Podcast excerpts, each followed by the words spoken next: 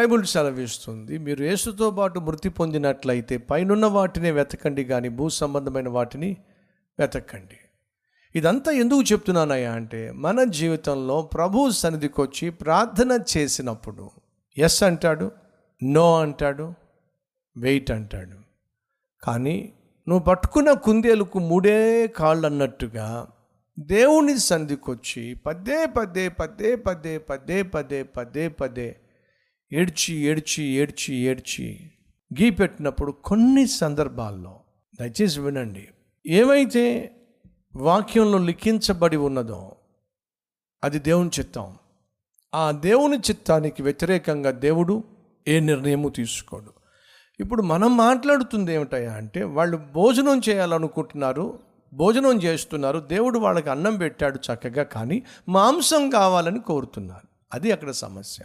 వాళ్ళు కలిగి ఉన్న దాంట్లో తృప్తి లేకుండా లేని దానికోసం అరళ్ళు చాస్తూ దేవుణ్ణి బహుగా శోధించాడు.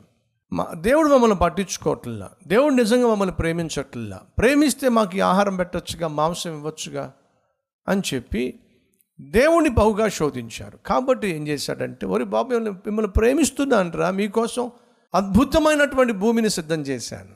పాలు తేనెలు ప్రవహించేటటువంటి భూమిని మీకోసం ఏర్పాటు చేశాను. లేక వాగ్దాన భూమిని ఏర్పాటు చేశాను. దాని గురించి మీరు ఆలోచించండి. దాన్ని స్వతంత్రించుకోవడానికి మీరు ప్రయాసపడండి ప్రాకులాడండి.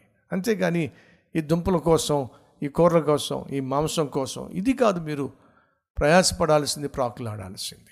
కానీ వాళ్ళు విలువలను మర్చిపోయి విలువ లేని వాటి కోసం దేవుని సంధికి వచ్చి ఏడుస్తూ ఉంటే సరే అలాగే అని చెప్పి వాళ్ళు కోరుకున్న దాన్ని ఇచ్చేశాడు. ఇచ్చిన తర్వాత వాళ్ళు అనుభవించారా అంటే అనుభవించలేదు. ఎందుకని? వారు ప్రాణం వారి ప్రాణములలో దేవుడు క్షీణతను పుట్టించాడు.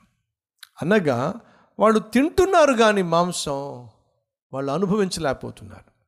ఆనందించలేకపోతున్నారు. ప్లేట్ నిండా వేసేసుకున్నారు కానీ తింటున్నారు కానీ తృప్తి మాత్రం లేదు. శాపం. సహోదరి సహోదరులు మనం దేవుని దగ్గరకు వచ్చి ప్రార్థన చేసినప్పుడు దేవుడు వద్దు నాయనా అని చెప్పినప్పుడు అలాగే ప్రభువా అని చెప్పడం నేర్చుకోండి. బలవంతంగా దాన్ని సంపాదించాలి బలవంతంగా దాన్ని మనం సాధించాలి అనే ఆలోచన పెట్టుకోకండి. ఎందుకో తెలుసా? బలవంతంగా సంపాదించాలి సాధించాలని నువ్వు ప్రయత్నం చేసినప్పుడు కొన్నిసార్లు చేజెక్కించుకుంటావు. నువ్వు కావలసింది కోరుకుంది నీ చేతిలోకి వచ్చేస్తుంది. కానీ అనుభవించలేవు ఆనందించలేవు.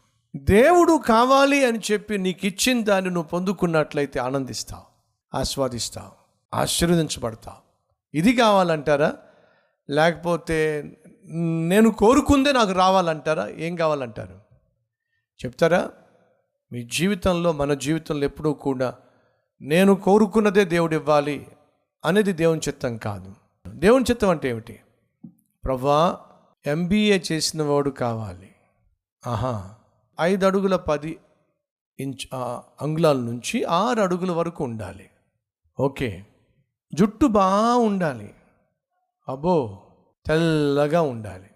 ఓకే. సిక్స్త్ సిక్స్ ప్యాక్ కూడా కావాలి కొంచెం. ఆహా. మా కులం వాడే అయి ఉండాలి. ఈమెమో కొరిందేలా ఉంటుంది. ప్రభా నీ చిత్తమే జరగాలి. అదేంటి మళ్ళీ? ఈ కండిషన్స్ అన్నీ పెట్టేసంట సంతకం పెట్టు ప్రభువా. వీడిని నాకు ఇస్తారని సంతకం పెట్టు ప్రభువా. నువ్వు అన్నీ రాసేసి అన్ని కోరికలు కోరేసుకొని ప్రభు నీ చిత్తం అని సంతకం పెట్టు ప్రభువా. అది స- దేవుని చిత్తం కాదు. దేవుని చిత్తం అంటే ఏమిటి తెలుసా? బ్లాంక్ పేపర్ తీసుకొని కింద నువ్వు సంతకం పెట్టడం.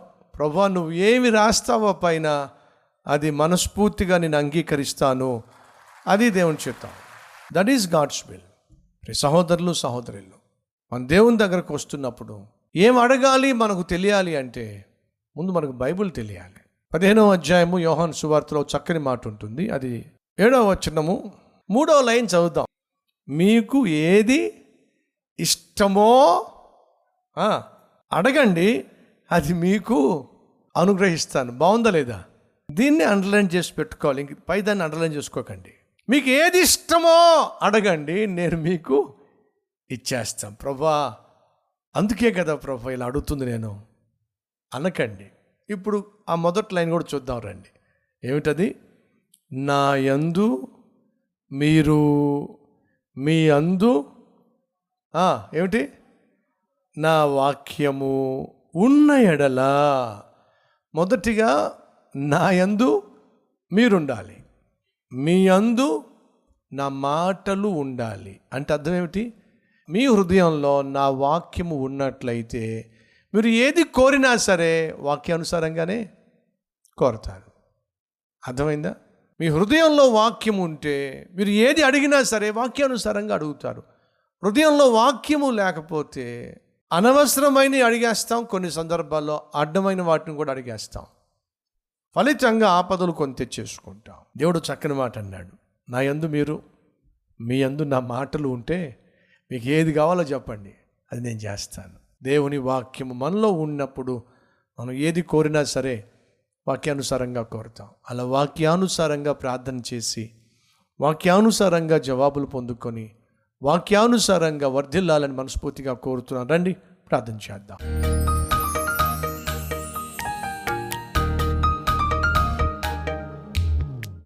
మహాపరిశుద్ధుడు అయిన ప్రేమ కలిగిన తండ్రి ఒక ఇంటిలో ఏ బిడ్డ అయితే బలహీనంగా ఉంటుందో ఉంటాడో ఆ బిడ్డ మీదే కదా తల్లి మనసంతా తండ్రి మనసంతా.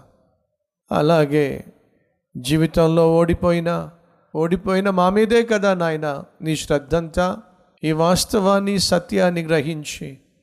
నువ్వు మమ్మల్ని బహుగా ప్రేమించే దేవుడు అని మోడు బారిన జీవితాలను పట్టించుకునే దేవుడు అని నాయన అనారోగ్యంతో ఉన్న శరీరాన్ని స్వస్థపరిచే దేవుడు అని అడుగంటి పోయిన బ్రతుకును పొంగి పొర్లే విధంగా చేయగలిగిన దేవుడవని నాయనా ఎరిగి నిన్ను స్తుతిస్తున్నాం ఘనపరుస్తున్నావు అలాగే ఈ సమయంలో ప్రార్థనలో ఏకీభవిస్తున్న ప్రతి ఒక్కరిని దర్శించయ్యా. వాళ్ళ బలహీనత ఏమిటో నాయన వారికంటే నీకు ఎక్కువ తెలుసు. మా బలహీనతలు ఏమిటో మా లోపాలు ఏమిటో మాకంటే నీకు బాగా తెలుసు నాయన. అన్నీ చూసే దేవుడు అన్నీ ఎరిగిన దేవుడు నాయన. కాబట్టి అడుగుతున్నానయ్యా మా బలహీనతలో బలాన్ని ఇవ్వండి నీ సన్నిధిలో మేము చేస్తున్న ప్రార్థన ఆలకించి నాయన నీ చిత్తమునే జరిగించండి. ఏసు నామం పేరట వేడుకుంటున్నాం తండ్రి. ఆమెన్.